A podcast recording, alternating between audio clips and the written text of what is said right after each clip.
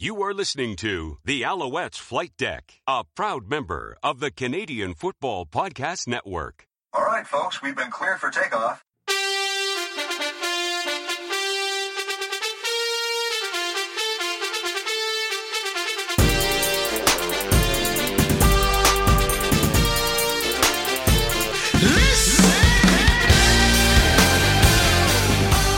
Welcome to Alouettes Flight Deck, podcast dedicated to Montreal Alouettes football. I am Tim Capper. You can find me on Twitter at Repact. That's R E P P A C T. And I'm Cliffy D. You can find me on Twitter as well, but at Cliffy D. And this episode of the Alouettes Flight Deck is presented by our good friends over at Sport Buff, where right now at checkout, if you use the promo code A L S Flight Deck ten, you will save ten percent off your entire order. So head over to sport buff shop dot com, check out the new C F L merch that's all over the website, and make sure you support local. And if you're looking to listen to our entire archive of the Alouettes Flight Deck, you can do so by heading over to our website, which is at w w w dot alouettes flight deck dot c a. Check us out on Twitter at Alouettes F L Deck. Facebook, just look for Alouettes Flight Deck Pod. Instagram, uh, which are becoming a little bit more active with camp coming up.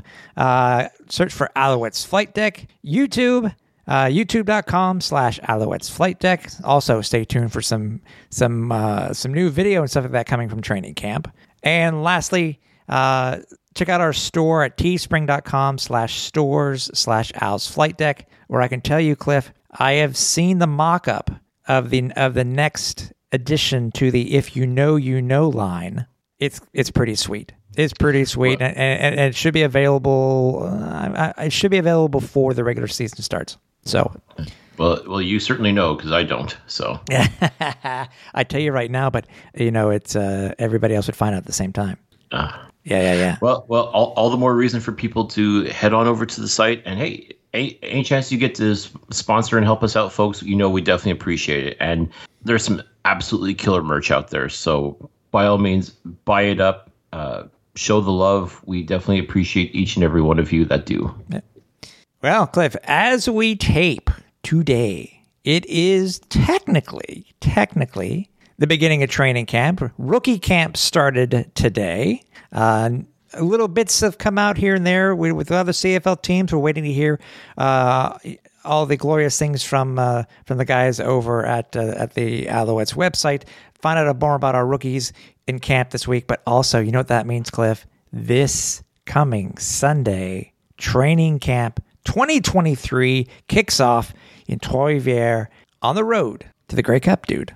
Well, let's just... Uh, I, you'll forgive me if I'm a little subdued, because remember last year we, we were saying the same thing. We were totally expecting to get ready for training camp, and it's going to be great and all that jazz. And then uh, there was this, you know, little uh, labor dispute that kind of put a little kibosh in those plans, which was uh, a bit unfortunate. But uh, so far, none of that is expected to happen, because even though the two sides have agreed and, and are supposedly under still working under a collective bargaining agreement that no one has seen or it's been officially signed.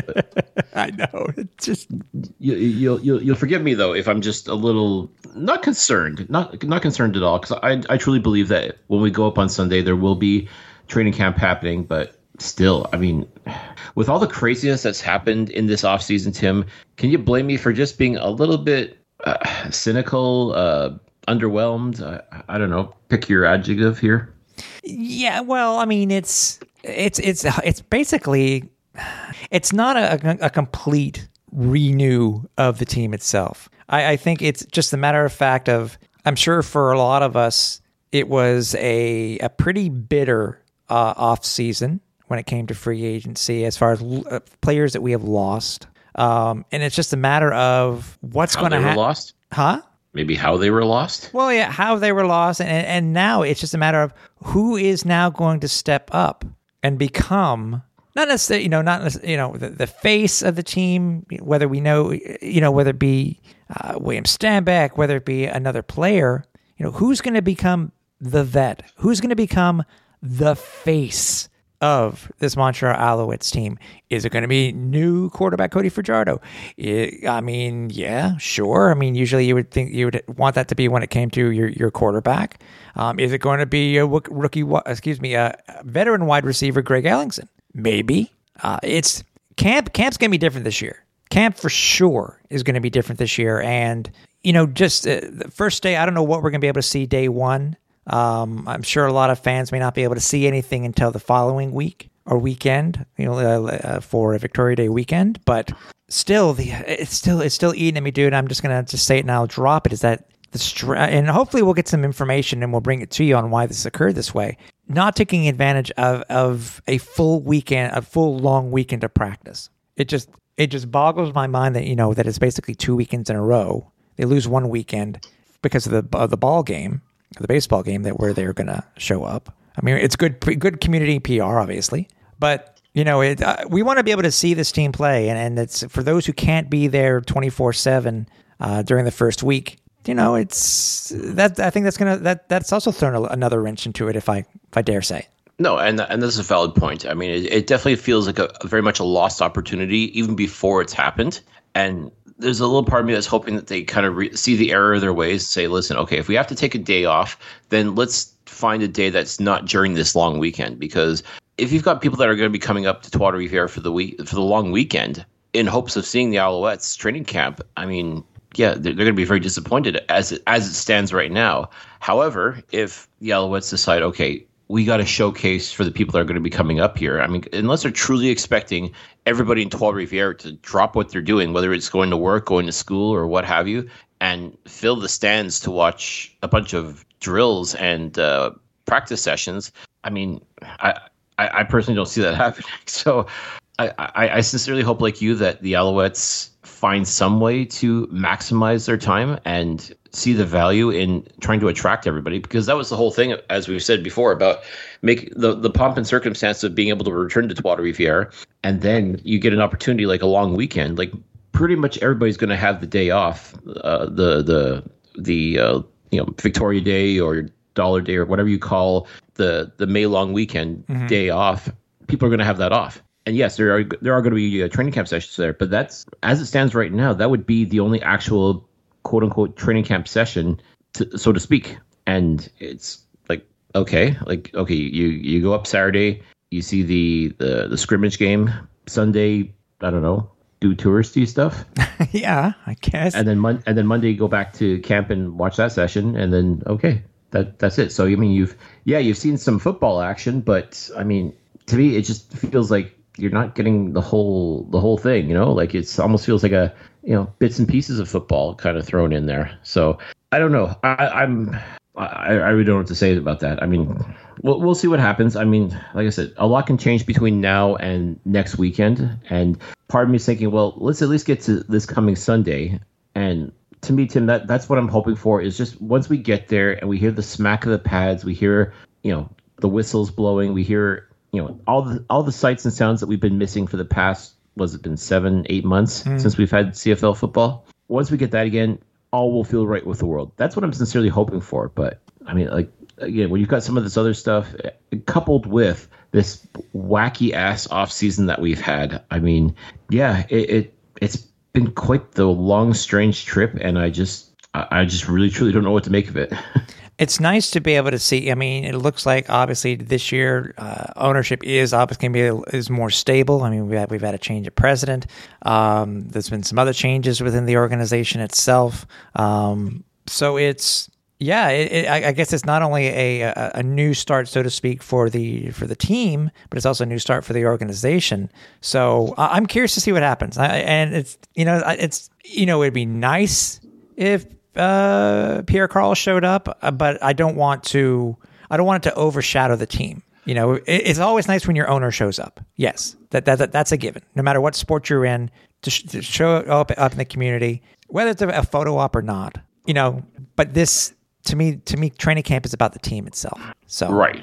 I mean, people don't buy season tickets for who the owner is or who the president is or who the general manager is. It's for the players. And that's what people are there to see. Like, that's what you, you're going to be making that pilgrimage for, is to see the players in action. Like, the new ones, the the players that you know and love, that that's what you're going to training camp for. So I, yes, I do actually fully expect Pierre Karl Péladeau to make an appearance, uh, as well as the rest of the organization as well, because yeah, it, it's, it's important to get out there in the public and meet the people and just remind everybody that, hey, we're here, we're back for f- another exciting season, hopefully, and just getting the word out. I think that's what's going to be key more than anything else. No, I totally agree. I mean, and now it's just really centering on, uh, it, this is one of the years, you know, obviously as it is in camp, where you're, you are going to have to take that roster sheet that the, hopefully the team will be giving out again this year, which was a genius idea last year, which I loved. And keeping track of these guys who we don't know, because we have a, you know, just looking at wide receivers alone, we got a ton of names that we have no clue who these guys are. Um, but one positive to that before we actually move on to what we're looking for and maybe who we want to watch uh, in uh, at camp. Uh, it's also, you know, we we I mentioned it on social media a couple of weeks ago uh, when I think we mentioned it maybe on the podcast too. But wide receiver Her- Herjie Mbella back with the Alouettes. Yes, indeed, friend of the show Herjie Mbella. We had we had Herjie on last year uh, to celebrate him being a member of the Alouettes and. You know, he had been released in order to go pursue an opportunity at the U S F L, and uh, that unfortunately didn't pan out for Herjie. So it almost felt like it was just a matter of when, not if, he would return to the Alouettes. And sure enough, he put pen to paper, and folks, you will be seeing Herjie in camp this year. So that's definitely fantastic news. I know that uh, guys like Kaion Julien-Grant and Tyson Philpot are going to be excited to see their pal Herjie back in, in the lineup again. And once again, it just helps strengthen that belief that, you know, the national receiver position is not only alive and well, but has potential to thrive like never before. So definitely a, a good shot in the arm, a good boost to the, the training camp core. So I'm um, definitely excited to see Herjie back doing his thing. Yeah, for sure. I'm trying to find it real quick. Uh, did they say how long, how many years did he sign for with the Alouettes, or was it just a, was just, just a one year deal? I think it's a year and an option. Okay. So, hey.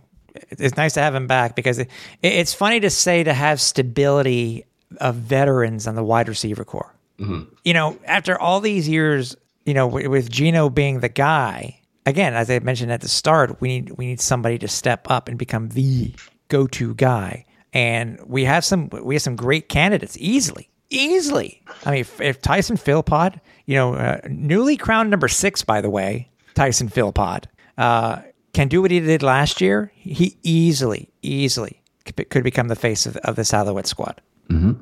Yeah, uh, the, the, yeah, the opportunity is there, right for the taking for him to to step up. And as again, Kaion Julien-Grant, we, we saw him really truly come into form last year, and fully expect him to not only maintain that, but even take that next step further up. So, I mean, this could be the year where these two young men, both Canadian receivers, could become household names in the Canadian Football League. And if that's if that's the case, folks, be very excited. That means that whether it's Cody Fajardo, Caleb Evans, or Davis Alexander throwing the rock, if those guys are catching it, better believe that eventually points will be put on the board, and it's going to be setting a lot of people, getting a lot of tongues wagging, and a lot of people being out of their seat and very excited to see this Alouettes team in action. Yeah, by the way, it's hard to... With Geno, who had so much...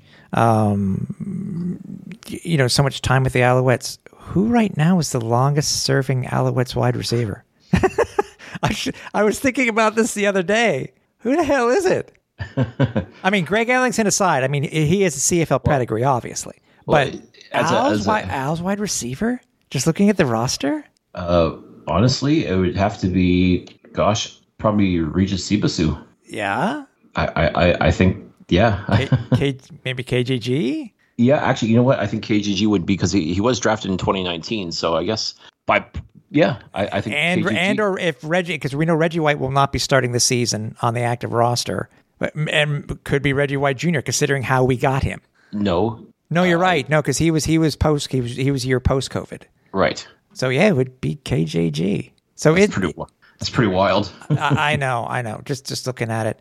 Um, What are you, what are your thoughts? You just mentioned it before, you know, and, and we just happened to mention it too. I mean, this is probably one of the few. This is one of the years where the Alouettes have had the fewest starting quarterbacks on their roster in camp.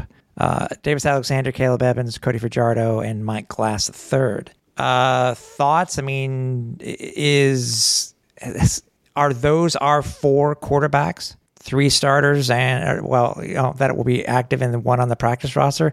Is that fair to say that's what it's going to be? If you were to go strictly by the numbers, then yes. Yeah. And there's always possibilities of, you know, when cuts come out, uh, possibly adding another quarterback there. Uh, maybe there's uh, a potential Negless quarterback that uh, the Alouettes are just waiting for the right opportunity for. Mm-hmm. Uh, I mean, for all intents and purposes, I mean, barring something catastrophic, I mean, Cody Fajardo will be the starter for the Alouettes. I think that's pretty fair. I mean, given the uh, the attention that he's been given and the opportunities that's been given to him as well, uh, I think, again, he would have to fall flat at something fierce for him to not be the starter for this team. Mm-hmm. Uh, again, Caleb, Caleb Evans, uh, Davis Alexander, Mike Glass, those are three young quarterbacks, three guys that definitely have potential. Yeah, we saw. Definitely, what, yeah, we saw what Caleb did last year in Ottawa. He, I mean, he is a threat to run, obviously, and he has a good arm. And we saw what uh, uh, Davis did in the, uh, the the game versus Toronto. So it's it's uh, we have some good arms. It's just a matter of which order will those two be in. Mm-hmm. And that that's the exciting thing about camp is that's where you find out, you know, who who's got what it takes, who is going to step up and make themselves notice. Because even even last year, when you think about the fact that we had Vernon Adams, Trevor Harris, uh, Dominique Davis, and Davis Alexander, like mm-hmm. uh, Alexander was just kind of like the the forgotten name, but ended up having a fantastic preseason. Yeah, and what he did in the in, in the scrimmage, obviously, that again, that's what we're looking forward to. We won't be able to see much of them up to the lead up of the scrimmage uh, uh, in two weeks, but still. Yeah, the guys can the guys can make a name for themselves in that scrimmage for sure. And a lot of these guys, like that's truly is where you find these guys. Like, yes, it's tough to lose a lot of the veteran players that we did, but let's not forget, like a lot of these names, including a, a Davis Alexander. At one point, they were like, you were looking at the the the lineup and like, who the hell is this guy? And then all of a sudden, you see them play, and you're like, oh, okay, okay, we might, we we got something here. And that's how these guys develop and become superstars. So I'm not saying that there's immediate pressure on a Davis Alexander, for example, to have an outstanding camp, but we know what we saw. We we know what we saw last year. We know what the potential is for him. We know what his ceiling is, and now it's up to him to be able to try to match that, if not exceed it, and prove that, hey, you know what? I do belong on this team. I do belong as more than just a camp arm or a practice roster guy. I should be in the lineup, and by having an outstanding camp and pushing guys like Fajardo and Evans, who do have true C F L experience, to be better as well. I mean, it's it's going to make for a great competition. And again, just because everybody and their mother thinks that Cody Fajardo is going to be the man here in Montreal, he could very well be. But and, until we actually see these guys get on the field and start doing their thing, we won't know that. So that's what camp has always been about to me, is seeing who is ready to step up and become a leader. Not just the established guys, but mm-hmm. the young guys. I want to see who is ready to take that next step and prove that they belong in the Canadian Football League. Yeah, for sure. Now, obviously, the running back court situation can be very interesting, I think. If I'm not mistaken, Stanback's on his last year of his contract, right? That's right. Yep, so he's going to want to make a name for himself, whether he, if he decides to stay with the Alouettes, which obviously we hope that he does, and avoids free agency, or if he goes somewhere else. But look at the guys behind him. You know, I mean, Fletcher made a hell of a name for himself last year uh, when we needed to have somebody. Jeshwin Antwi, I think, uh, finally made a name for himself because obviously people remember what happened in twenty twenty. You know, he a couple of things occurred that I think may have you, may have left a little bit sour. You mean twenty twenty-one? Sorry, sorry, twenty twenty-one. Yes, twenty twenty-one let, may have left a you know a bad taste in their mouth when it came to him, but he he stepped up also. So, and then we got Jerry Howard Junior, we got uh, A J Rose, who, who are going to be there too. So it's it's running back, I, I think, as far as we know, it's Stanback's team, but it's great to have a one, two, three punch as we actually do, because as we've seen in years past, having a one, two combo can make all the difference. All the difference, and it does, it changes things up. It doesn't make things stagnant. They don't know who's going to come in and do what. Is there, are they, because all these running backs, at least the three, you know, Alouettes ones from last year, we know that they can catch the ball out of the uh, they can catch the ball out of the out, uh, out of the backfield, and we know yeah, William Stanback worked on that quite a bit. Oh, absolutely, and yeah, we we saw that three-headed monster in action last year, and it was so exciting to see. And now William Stanback back, being back healthy and focused, ready to go. As you said, he's in a contract year, so he's going to want to prove that he, he's going to want to get paid come uh, next offseason. And this is his opportunity to say, hey, I, I, I, I'm here. I, I'm the guy. And this is this is my yard. This is my chance to show that I belong and that I should be one of the premier running backs in this. I should be in the discussion as far as one of the premier running backs in this league. And Fletcher and Antwi are no slouches either. We, when Stanback went down to injury in week one, those two stepped in and did a tremendous job as far as I was concerned. Like, they ran the rock extremely well. They they made plays happen. They they played outstanding football. Knowing that all three of those guys are going to be in camp and be part of this lineup, to me, is a very, very exciting thing. I sincerely hope Jason Maas, who has shied away from the run in his previous uh, coaching gigs, I hope he realizes the absolute studs that he has at running back and truly does find a way to get them into the lineup, get them all working, all firing on firing on all cylinders. And if anything, it's just going to help guys like Cody Fajardo and Caleb Evans take some of that pressure off, that they're not going to have to throw on every down, that they can just turn around and give the ball to one of these three guys, and great things are going to happen. So I, I have to believe that's going to be a huge sense of relief for the quarterback to be able to say, I've got three great running backs behind me or beside me, and just open things up, open up the playbook and really see what these guys can do. So it's going to be one of the many, many competitions that I'll be taking a look at, and definitely looking forward to seeing who is going to step up and step, step up and stand out for this team. Speaking of stepping up and standing out, you know, somebody that we uh, were watching quite a bit last year when was doing such a great job before he got hurt. You know, we know that Tyrell Richards is going to be back. He seems to be healthy. It'll be interesting to see how he does uh, with uh, not necessarily live action, but, but you know, practice action, uh, how he's improved, what he's improved on. Uh, you, you know, he was a part of the of the Alouettes uh, uh, draft special. And I know he he's re- he seems to be ready and raring to go. I think for me, like when it comes to like, it, it's interesting you bring up uh, Tyrell Richards as far as uh, him making a comeback. But uh, I mean, you, you took a look at the entire linebacking core for the Alouettes. Uh, first of all, Tyrese Beverett's back, and oh my God, I am very excited about that because we saw what he did last year, and that dude plays like his hair is on fire. Mm-hmm. Uh, Brian Harelimana is going to be back as well, also a national receiver or not, national linebacker, I should say. Uh, whoops. But those are some heavy hitting guys. And uh, also added uh, in free agency, Avery Williams from Ottawa. Yeah. Uh, I mean, this, this linebacking core is going to be extremely exciting. Uh, it's, unfortunately, uh, uh, Darius Peckett has decided to take his talents to the uh, Toronto Argonauts. But I think that's just going to create that opportunity for Tyrell Richards to show why he was the first overall pick last year. He was slowed down by injuries, but I think, as you said, he worked his ass off. He, he's in great shape. He looks raring to go. I, I'm really excited to see what he can do because I, don't forget that that pre-se- uh, home preseason game, he, he played very outstanding. He had this one hellacious hit on an Ottawa player that was it just got everybody out of their seats. So mm-hmm. if he brings that same energy, that same intensity to training camp and to actually get to see that in game action, whew, boy, oh boy. I, I think this linebacking core is going to be sneaky good. Like, again, everybody knows what Tyrese Beverett can do. Wait until they see what Tyrell Richards can do, what Brian Harelimana can do. Uh, as I said, Avery Williams was a, a very solid contributor for many years with the, the Red Blacks. Uh, my God, I, I think this linebacking core is just one of, like, don't sleep on this linebacking core for the Alouettes. You, you talk about this defense, and everybody talks about the defensive line, how important it is, how the secondary has to just be absolutely dominant. But I think for my money, like, this linebacking core is one that Definitely, definitely we're going to have to keep an eye on when training camp starts. Oh, yeah, for sure. Um, when we look at the, at the other, you know, the O-line kickers, and we for the, for, you know, again, we got, uh, it, it's not a controversy yet. It's not a, it's not a, but we actually have two kickers in camp, uh, you know, uh, our, uh, our global guys in camp and, and up against David Côté. And uh, it's Joseph always, uh, well, well, I meant, well, punter, punter versus kicker. I'm just going by how they're, how they're listed on the roster, but yes, true, okay. true. But you're, you're right, you're right. Um, it's always good to have competition, and obviously mm-hmm. that's what the Alouettes thought by bringing in by bringing in this uh, bringing in an extra kicker. So it's why not? You know what I mean?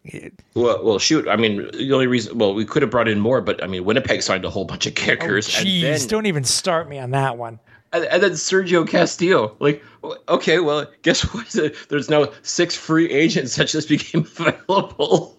I, I can't believe it. Like, wow. Like I, like, I know with Winnipeg, they were so concerned about the kicking game. Well, not so concerned that, not to ensure that Sergio Castillo never left, but boy, did they ever right or wrong when it came to that, because, oh boy, they, they I mean, Winnipeg, by and large, I mean, you live by the kicker and you die by the kicker, but mm-hmm. uh, man, but the fact that what made me laugh is like they signed like six kickers, including uh, Mark Leggio. And then just a couple of days ago, uh, Edmonton had who had signed uh, Castillo in free agency, let him go. I guess they were basically telling him, okay, we're we're you need to take a pay cut. And he's like, no, you you're no, I'm not doing that. See ya. And then released like an hour to, an hour or two later, signs with Winnipeg, and now the other kickers have to be like, well, it's been fun. I guess uh, you know, I don't really know why that, why we're even bothering here. So. Yeah, how many of them left? Because I know I remember the Bombers signing that the, that stud from the uh, National Arena League and stuff like that. I mean, it's is it really going to be any? I mean, we're t- I know we're talking about another team, but as I said, competition bre- competition breeds, you know. So. Well, see, that's just it. I mean, you it, it's always good to have the competition, and I, I guess that's why you don't want someone like a David Côté to rest on his laurels. You you want to make him you want to make your kicker feel like he's not that his job's in, in peril, but. As they say, iron sharpens iron. It doesn't hurt to have another leg or two in camp just to, you know, just to see what else is out there. So I, I, to me, that would be the, a good reason why. But I mean, I think, I mean, for what David Côté has done for this team, I mean, he's been clutch. Mm-hmm. More hits than misses. Hasn't been perfect, but I mean, no kicker truly ever is perfect. But no, I mean, for, for my money, David Côté has. I say, ask Damon Duval. Um, there you go. But uh, for for my money, though, what David Côté has brought to this team has been nothing short of outstanding, and uh, I, I think his job is safe, to tell you the honest truth. But you know what? It doesn't hurt to have that extra little oomph, that extra little. You know, like just someone just right beside you, just kind of nudging you just a little bit, just to be a little bit better, just one percent better every day. And I think that's really what it came down to. I mean, Joseph Zima, we know what he can do as a punter, does fantastic work as well. So, I mean, like I'm for the first time in a, of, you know, in a good long while, I'm very optimistic and pleased about where this kicking game is with the Alouettes. So I would say don't ruin a good thing. But you know what, as I say, competition is always a good thing. It, it makes us better. So listen, I, I hope uh, Jose Maltos comes in, you know, lights a fire under David Côté and makes him work just a little bit harder and be just a little bit better. And hey, it's going to be fun. I, I think it's going to be uh, it's, it's going to be good for everybody involved. Actually, uh, and I, I think I, I mis miscategorized him, because as of today's transactions from the C F L, actually our global pick was it Rhys Byrnes. The punter from Louisiana Lafayette, he's also been a- added to the active roster. We had a whole a whole slew of dudes. The guy that that uh, the guy that followed us on Twitter, you know, uh, uh, Shedler Fervius, he he followed. You know, he's he was activated officially today. So there are a whole slew of guys that were activated for for for rookie camp. Makes sense. I mean, you, you kind of does make sense to have a rookie camp if you don't have your rookies. So. No, I know. and, and and also too, that's also too where the quarterbacks are are going to be there, because someone's got to throw to all these rookies and someone's got to make True. these rookies work. So yeah, I, listen, I, I'm I'm excited to see which rookies show up, which of the, the the few players that were drafted will actually be in camp. I mean, I'm excited to see what is potentially out there for this team. I mean, there's been a lot of wholesale changes, and whether we agree with them or not, you know, we, we could debate that forever. But I, I'm choosing to look forward. I'm ch- choosing to see the potential in something new and something interesting. And that's one of the many, many things we'll be taking a look at, is just these new additions, especially at the receiving core. Someone, uh, let's not forget, at one point, Eugene Lewis was a nobody on the on this team. Oh, I know. And then became the superstar that he is. So you can take a look at the, the roster and you're like, which who's it going to be? Who's going to be the next Geno Lewis? Do we have the next Geno Lewis in this lineup of this of this list of names here? I want to say yes. I want to say that someone is going to step up and be given that opportunity, because it's right there for the taking. All you have to do is reach out and grab it. So who's going to do it? Who's going to reach out and be that next potential superstar for this team? Mm-hmm. Um, and obviously, you know, this could be the last word before we actually get to, to, you know, with camp starting. Anybody else that we haven't mentioned from any of the positions, Cliff, that, that stands out to you? Uh, well, another name that I'm looking forward to seeing again is Brock Gowanlock. Uh, we, uh, we've talked a lot over the, the past year and a half about how this defensive line is so crucial for Montreal. Uh, we didn't get to see a whole lot of Brock last year. I, another guy that had an absolutely outstanding camp, amazing preseason. Uh, unfortunately, got hit with the injury bug, and we didn't get to see a whole lot. We didn't get to see that potential that we saw in camp, unfortunately. So I got a feeling that he'll be coming in too, ready to go, and just a little bit pissed off about the the missed opportunity they had. Uh, looking forward as well to seeing guys like Jamal Davis and Nick Usher. We, we they had fantastic years last year for the Alouettes, and you know that they've they, they've they've got some young guys that are going to be a part, and they're kind of nipping at the heels just a little bit. So I think those are the two guys, along with Armando Sewell, that are going to anchor this defensive line and just be dominant again. And I, I couldn't be more excited to see those guys in action. I I. I I, I truly think, if nothing else, they know they're established. They know they're going to be here for a while, and it's just a simple matter of just going out there and doing damage. And I am here for it. I am one hundred percent here for that. Yep. So uh, this Sunday, Sunday, Sunday, two thirty p.m. at uh, Stade Diablos over in Trois-Rivières, day one of Alouettes training camp. Hopefully you'll be there. Uh, if you do happen to see Cliff or myself in the stands, come by and say hi. Uh, we'll be easy to spot. We'll be the guys wearing flight deck stuff. There we go. That's easy. Yep, that'll be easy enough. So um, I, I'm, there are a few other things that I, I wanted to talk about, because we're talking about training camp, obviously new things, new people to learn, uh, see, you know, new faces. I know you, you wanted to talk specifically about, which happens every year. Sometimes it's, you know, it's more interesting than others. But we actually have new or revised rules that the C F L announced, didn't they? Yeah, actually, uh, it's kind of not stuff that would jump out for a lot of people, but just, again, they were basically described as tweaks to existing rules. And whether or not uh, they'll truly improve the game or truly improve the game flow or not, it Again, it, it's like anything else. Like the first couple of weeks are going to be a bit of a gong show, because you, you start thinking you could do something, and then all of a sudden, no, no, no, no, you cannot do that. So yeah, it, it's kind of fun, and also why I joke that, you know, C F L actually stands for Canadian Flag League, because sure enough, the, the refs will be throwing the laundry as a result. Like, didn't you learn this in camp? Learn what in camp? Like, oh yeah, okay. All right, so let's. I'm not going to bore everybody with the details, but we'll we'll we'll sum it up. Uh, one rule that's kind of interesting. It's not necessarily a rule per se. Well, I mean, it's a rule, but it's not a penalty-related thing per se. But uh, right. uh, teams now can only – you're not allowed to have a player wearing both number zero and number double zero. You can wear one or the other, but not both. So for Brian Harelimana, for example, who wears number zero for the Alouettes, he's fine. But now the Alouettes can't have a double zero on the team. Which is funny, because technically it is a different number, but it's not, at least not according to the system that the the league uses to uh, to track this track the stats and the, the scouting. Yeah. So okay, I guess it's one of those glitch in the matrix kind of deals. I mean, to me, I don't see what the problem is. Like zero, double zero, it is two different numbers technically, but anyways. So yeah. So as I said, Brian's safe, and if, if someone wanted to wear double zero, well, you're just gonna have to go play elsewhere. Yeah.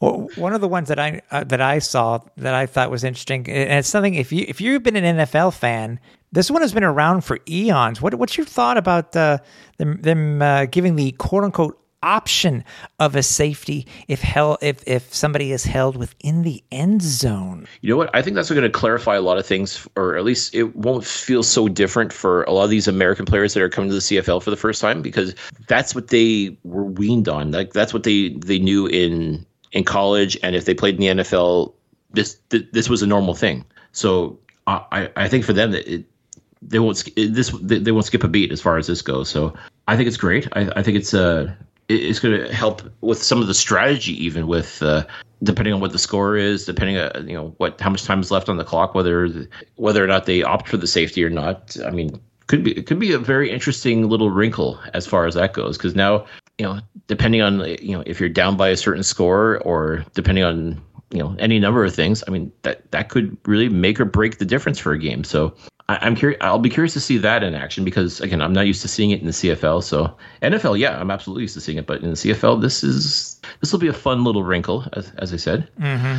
Uh, another one, which I think is is going to be all about uh, ensuring the safety of everybody, is uh, uh, being able to call an objectionable conduct penalty if you make unavoidable, if you make avoidable contact with an official, you will now receive a ten-yard objectionable conduct penalty.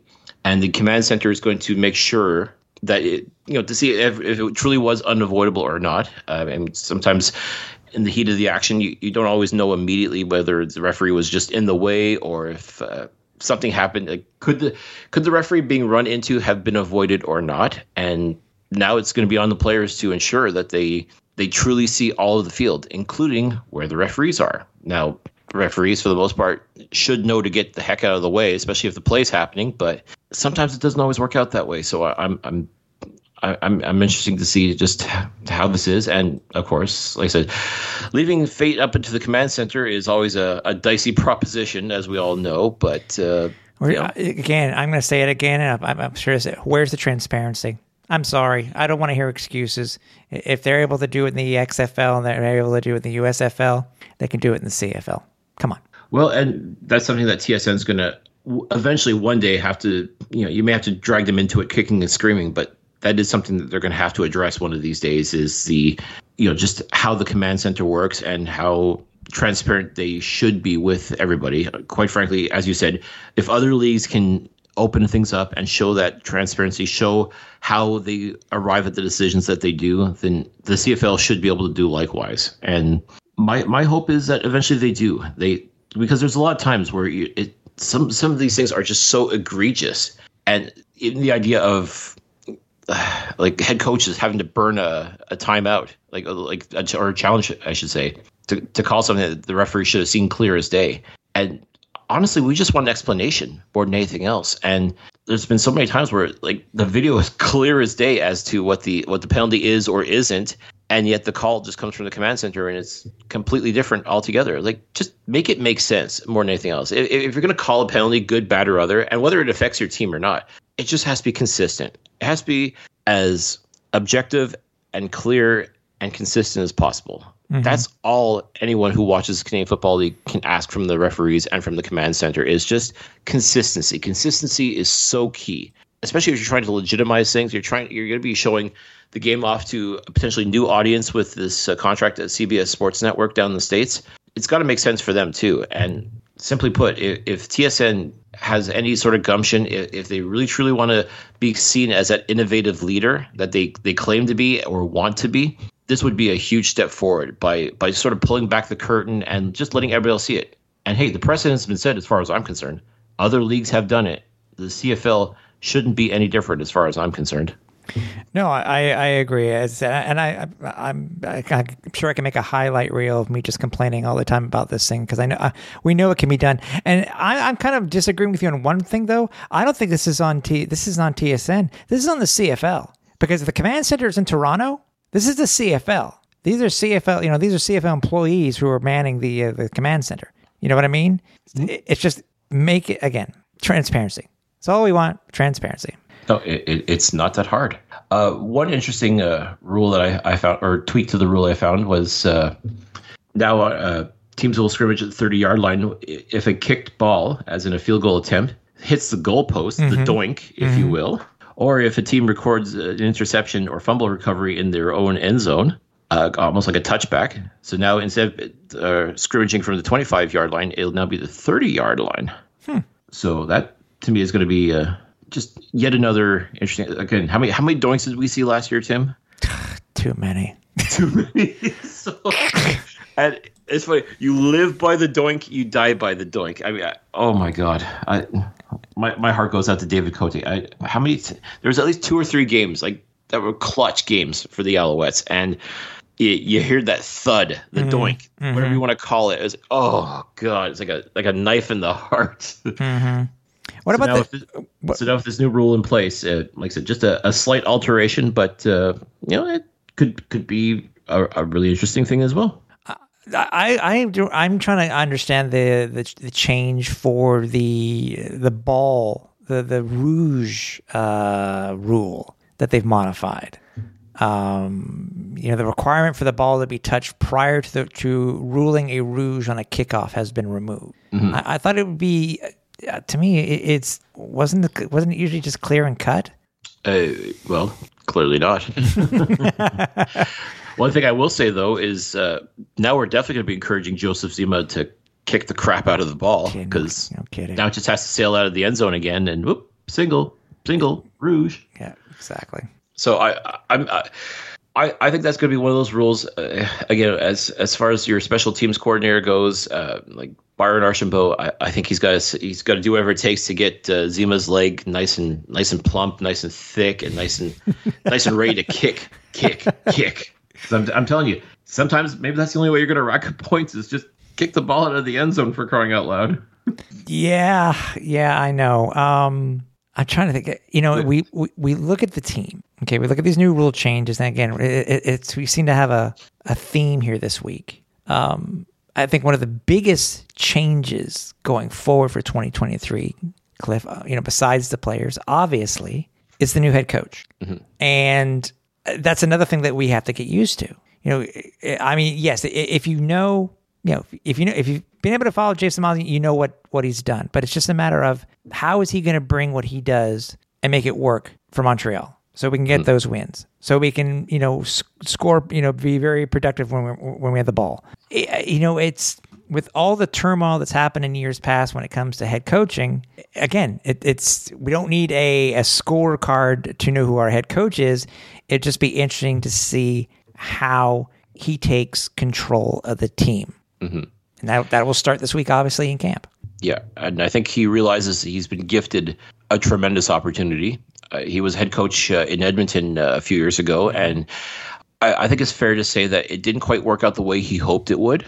Uh, then last year he was uh, the offensive coordinator for the Saskatchewan Rough Riders with Cody Fajardo as his quarterback. Uh, so there's that interesting bit of uh, familiarity for him this year, as now Fajardo is with the Alouettes.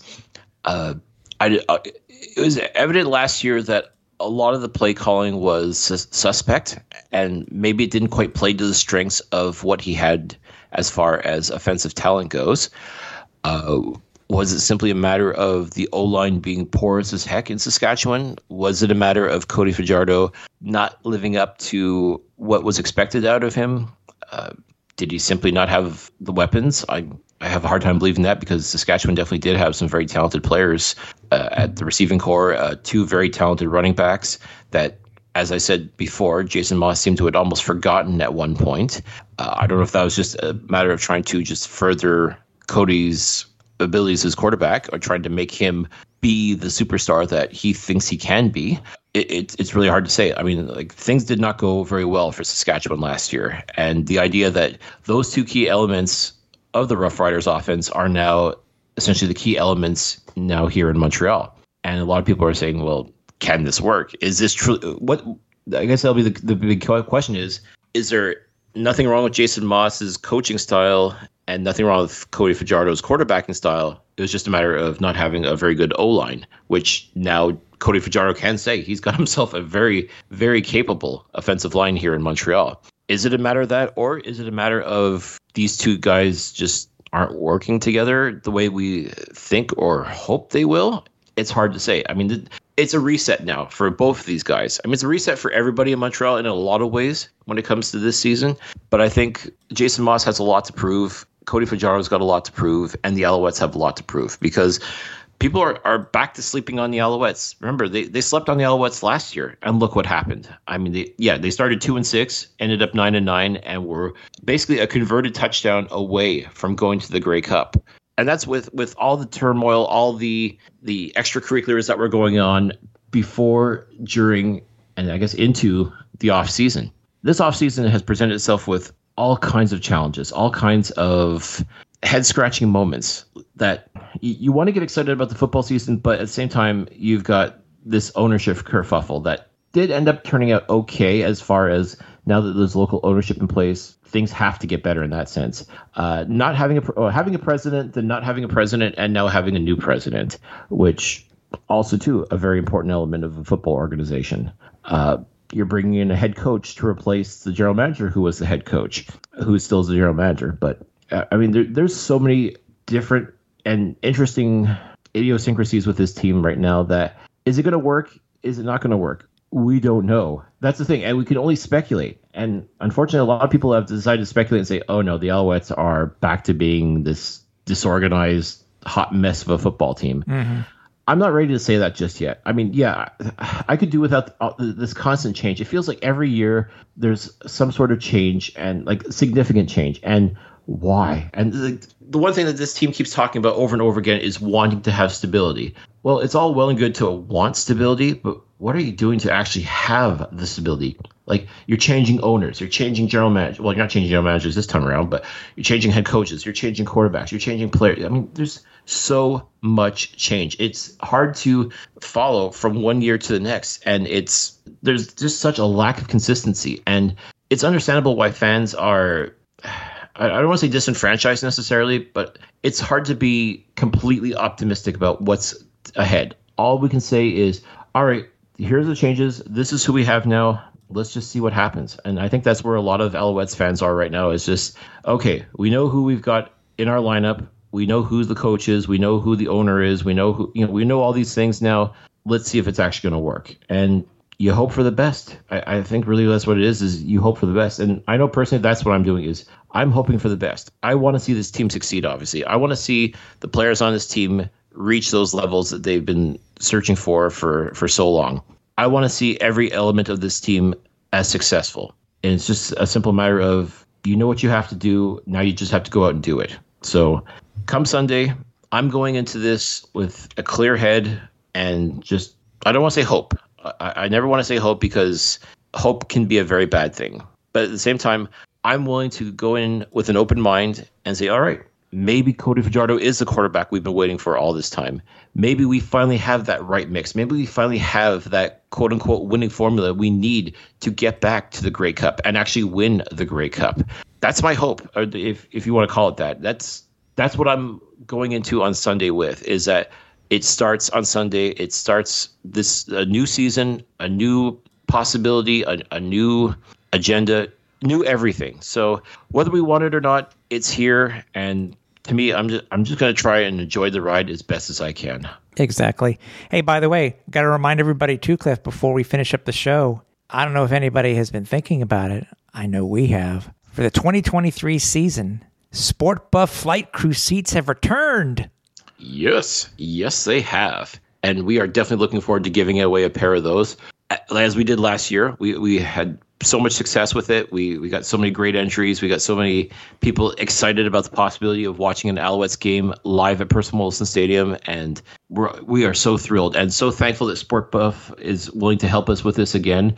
So, folks, make sure you're subscribed to the podcast. Make sure, whether it's through YouTube or any of the other podcast platforms, make sure you're tuning in. Make sure you're subscribed. Make sure you let everybody know to check out the Alouettes Flight Deck. And, hey, when the time comes and we want those entries into the contest, you want to go see an Alouettes game on us, folks. We will, we, we, we want to help you. We want to let you go and enjoy Alouettes football. But you got to help us out, too. You got to get the word out for us. You got to let everybody know that, hey, yeah, this, this Alouettes Flight Deck, they're giving away seats to the next game. You got to check them out. So when the time comes, folks, when we're ready to give away those flight crew seats, please, please be ready, because we want to we want to see a packed stadium. We want to see this team thrive. We want to see this team reach those new heights that we talked about earlier. And we want you, our great listeners, on board with that as well. So make sure when the time comes, you check out the flight crew seats, you check out the contest, make sure you tell everybody to enter. And we are so excited. We are so excited to see everybody back at Percival Molson Stadium this year. That's right. Oh, and just to make it make it even more special, Cliff, stay tuned. More, more special? More special. Stay tuned, because as of the as of our show on May twenty-fourth, that is when the contest will go live for the show. Uh, yeah, I think we'll do it then. I think we'll do it then, because I know we have another week. But because stay tuned for more information, obviously, because that's when we're going to start the process of giving away a pair. a pair of tickets to the Montreal Alouettes preseason game on Friday, June second at seven thirty p.m. versus the Hamilton Tiger Cats. So uh, get ready, watch all of our socials.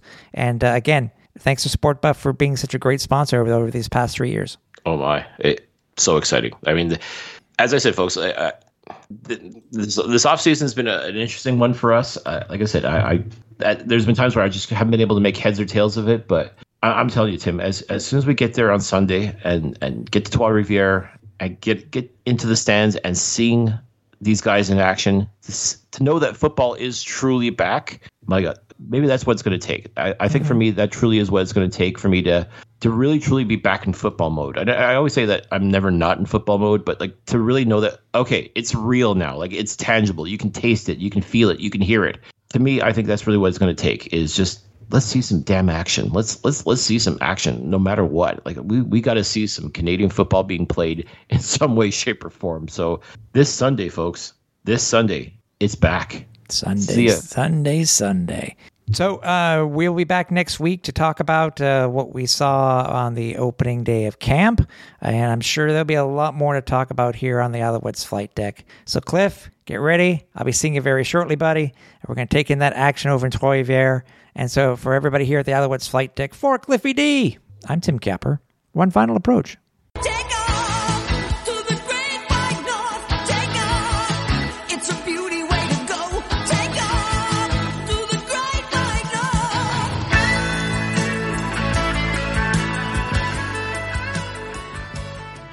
Thanks for listening. Find more great shows like this at C F Pod Network on Twitter.